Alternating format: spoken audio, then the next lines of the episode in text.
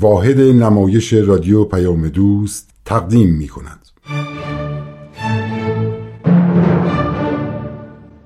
شغله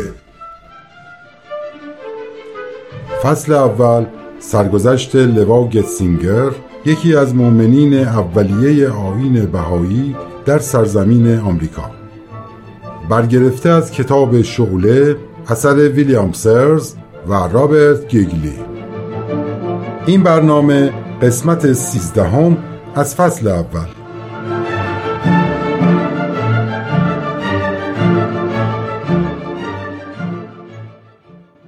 من لویزا آرورا مور هستم. متولد سال 1871 میلادی در دهکده واقع در شمال ایالت نیویورک آمریکا.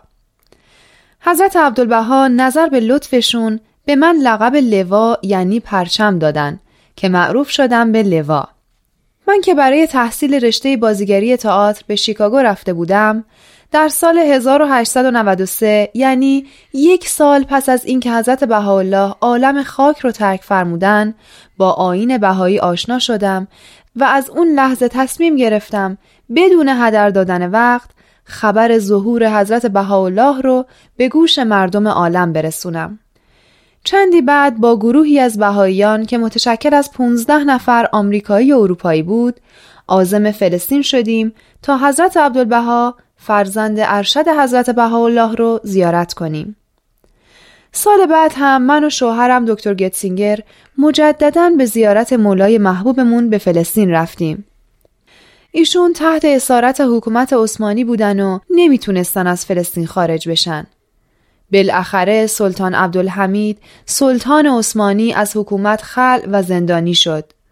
با تغییر حکومت حضرت عبدالبها آزاد شدن و سفرهای طولانیشون رو به آفریقا و اروپا و آمریکا و آمریکای شمالی شروع کردند. ایشون پس از معرفی آین بهایی در مجامع مختلف مذهبی و علمی و دانشگاهی همچنین ملاقات با افراد برجسته علمی و مصاحبه با روزنامه نگاران آین بهایی رو برای مردم این سرزمین ها معرفی کردند. ما هم در آمریکا میزبان حضرتش بودیم. بعد از مراجعتشون به فلسطین طی مکتوبی به من امر فرمودن به هندوستان برم تا در خدمات بهاییان هند شریک و سهیم باشم. پس از پایان مأموریتم باز در فلسطین میهمان مولای عزیز حضرت عبدالبها بودم. حال بشنوید ادامه شرح احوال منو.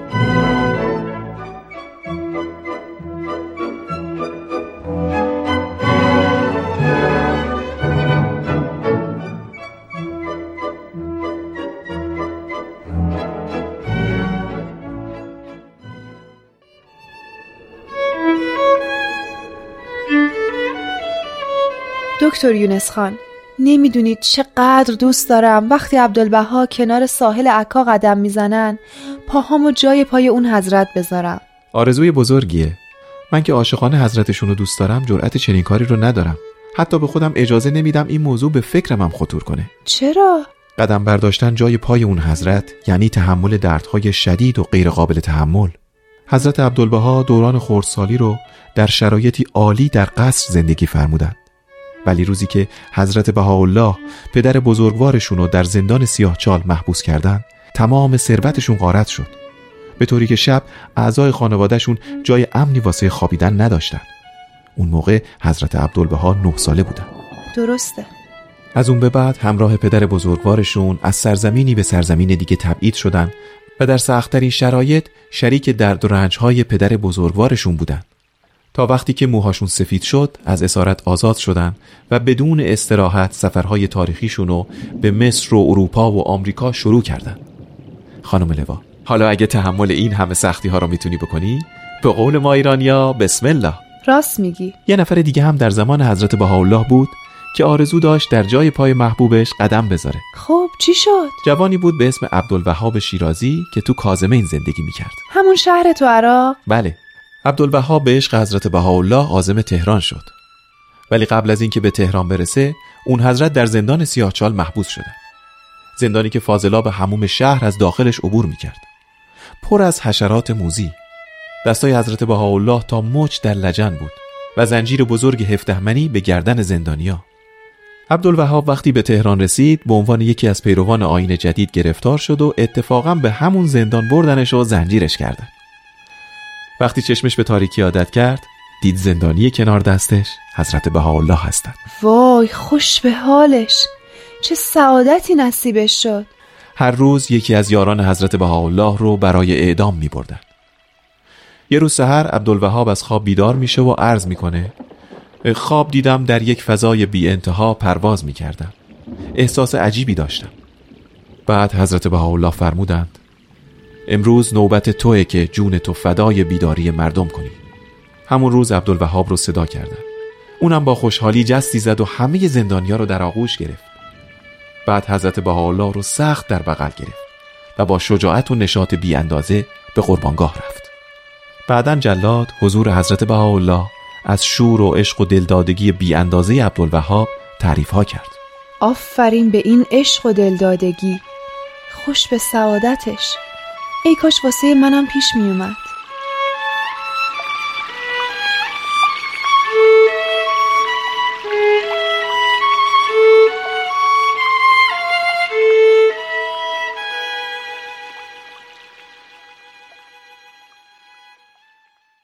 چرا غمگینی خانم لبا؟ دیروز که حضور عبدالبها مشرف بودم به من فرمودن جنگ جهانی گسترش پیدا کرد و ممکنه آمریکا با آلمان وارد جنگ بشه. بنابراین تو دیگه نمی‌تونی به عنوان یک آمریکایی اینجا بمونی. دکتر معید مجبور به بازگشت هستم. بله شرایط اصلا خوب نیست.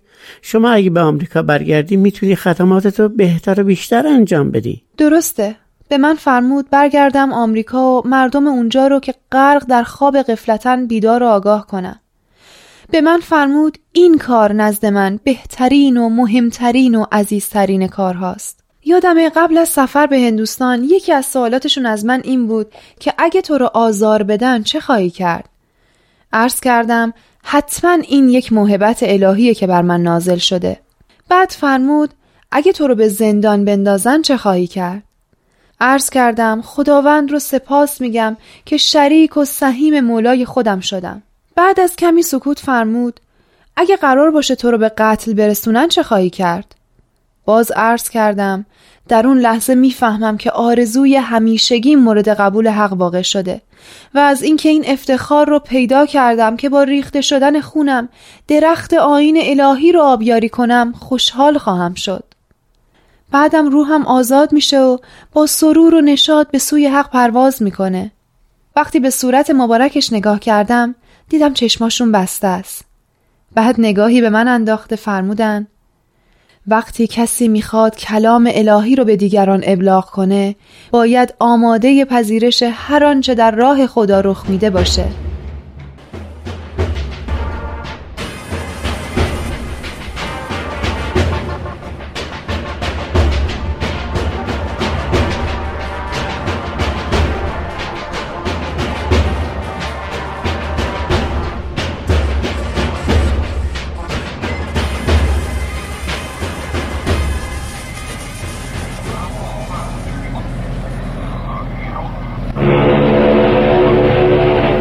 خانم لبا از مصاحبت شما در اینجا بسیار لذت بردم. اوه دکتر معید منم در خاطرات دوران آموزش پرستاری پیش شما خاطرات خوبی دارم. امیدوارم بتونم به مجروحین جنگی کمک کنم. الان ناو آمریکایی آماده حرکته. منم با این کشتی تا مصر میرم. بعد ببینم برنامه سفرم به آمریکا چطور میشه. موفق باشید. قبلا این خواهش رو کرده بودم. بازم تکرار می‌کنم. مواظب قلبتون باشین. اگه بستری بشین از خدماتتون محروم خواهید شد. مردم دنیا به آدمایی مثل شما خیلی احتیاج دارن. من خوبم دکتر معید خوبم. خدا به همراهتون.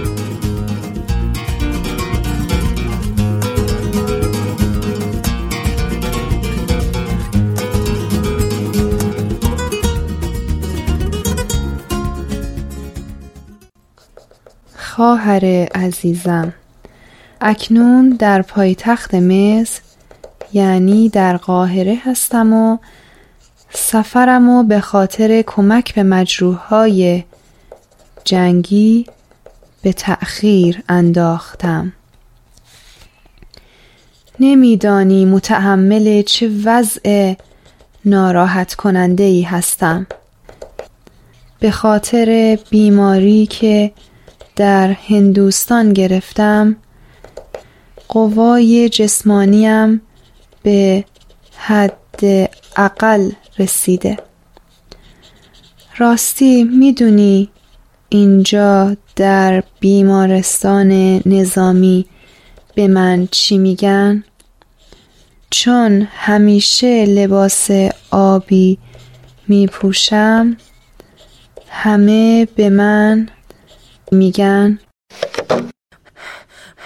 بانی آبی پوش بانی آبی پوش. کمک می‌خوایم. بدوین مجروعی زیادی آوردن. باشه اومدم. آه خدای بزرگ. ببین این جوانای کم سن و سال چطور از خانواده هاشون دور می‌کنن و میفرستن جلوی گلوله. بیا بیا کمک کن. اینجاشو محکم بگیر. اینجاشو محکم بگیر تا زخمشو بخیه بزنم تکون نخور عزیزم. الان تموم میشه. تکون نخور. تموم شد. یکم دیگه تحمل کن. اوه اینجاشم هست که. باند باند همینطوری نگه دار تا کار اینجا تموم بشه. باند و فشار بده. فشار بده تا بیشتر از این ازش خون نره. اوه نمی‌دونم چرا دستم قدرت نداره. ضعف دارم. ای عبدالبهای مهربون کمک کن. به من قدرت بده تا بتونم به این بیچاره ها خدمت کنم.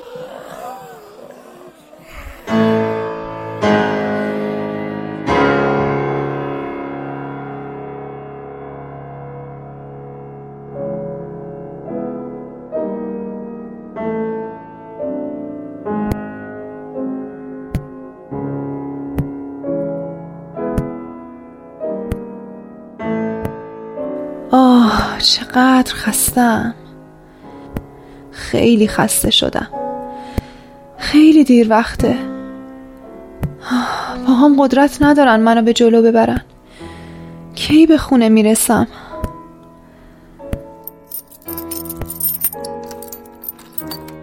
اوه چشمان با دستم هماهنگ نیستن. نمی‌تونم کلیدو آه باز شد.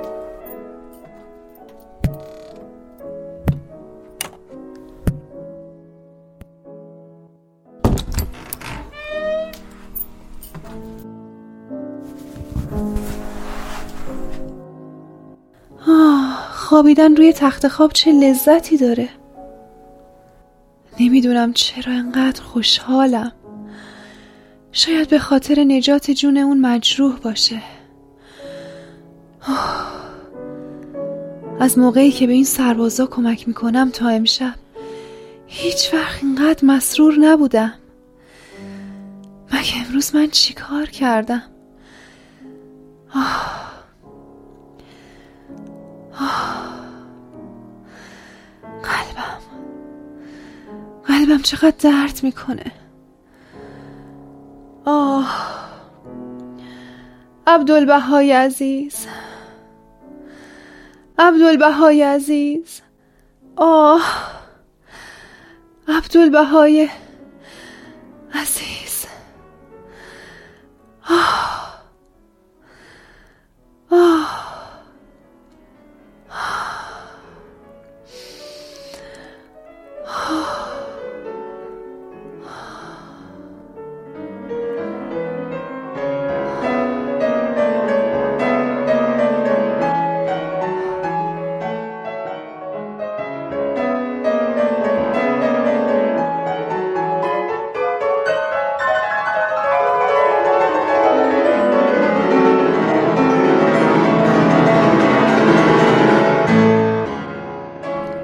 حضرت عبدالبها در یک بعد از ظهر در ساحل دریای جلیل قدم می‌زدند که خبر در گذشت لوا گتسینگر به ایشان رسید.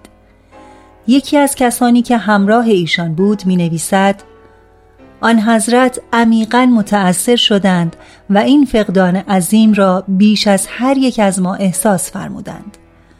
از آن زمان به بعد بیش از صد مرتبه شنیدم که ایشان با صدای مؤثری فریاد برآوردند.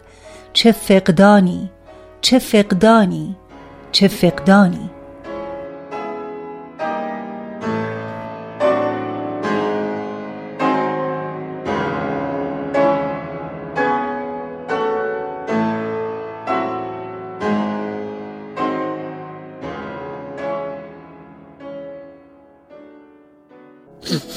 همیشه صدا تو میشنوم که میگی جولی آیا میشه منم به شهادت برسم؟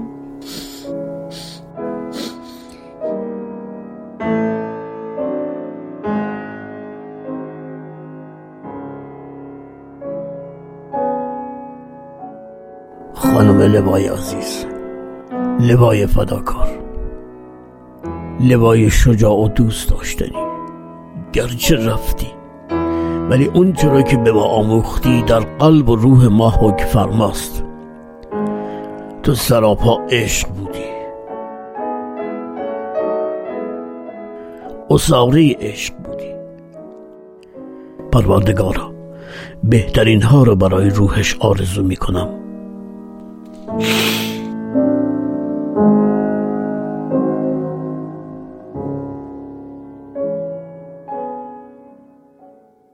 لویزا آرورامور که بعدها ملقب به لوا گردید در اول نوامبر 1871 میلادی در آمریکا متولد شد و در اول می 1916 زمانی که 45 سال از عمر گرانبهایش میگذشت روحش به عالم بالا پرواز کرد. او از کودکی در دامان مادری مسیحی مؤمن بزرگ شد و به حضرت عیسی عشق می‌ورزید. و در آرزوی رجعت حضرتش به سر می برد. وقتی خبر ظهور حضرت بهاءالله را شنید تحقیق کرد و به زودی متوجه شد که ایشان همان کسی هستند که مسیحیان عالم در انتظارش لحظه شماری می کنند. بنابراین مشتاقانه قدم در راه خدمت به آین جدید گذاشت و به شهرهای متعددی در آمریکا رفت و سپس به اروپا و آسیا و آفریقا سفر کرد. لوا بیماری قلبی خیش را از همه پنهان می کرد تا مبادا دوستانش او را تشویق به استراحت کنند. زیرا معتقد بود که نباید لحظه ای از عمرش بیهوده صرف گردد. لوا لباسهای با شکوهش را فراموش کرد و به البسه ساده اکتفا نمود. وقتی این عالم را ترک می کرد نه پولی اندوخته بود نه ملکی داشت. بهترین اندوختهش همان رضای الهی بود. روحش شاد و یادش گرامی.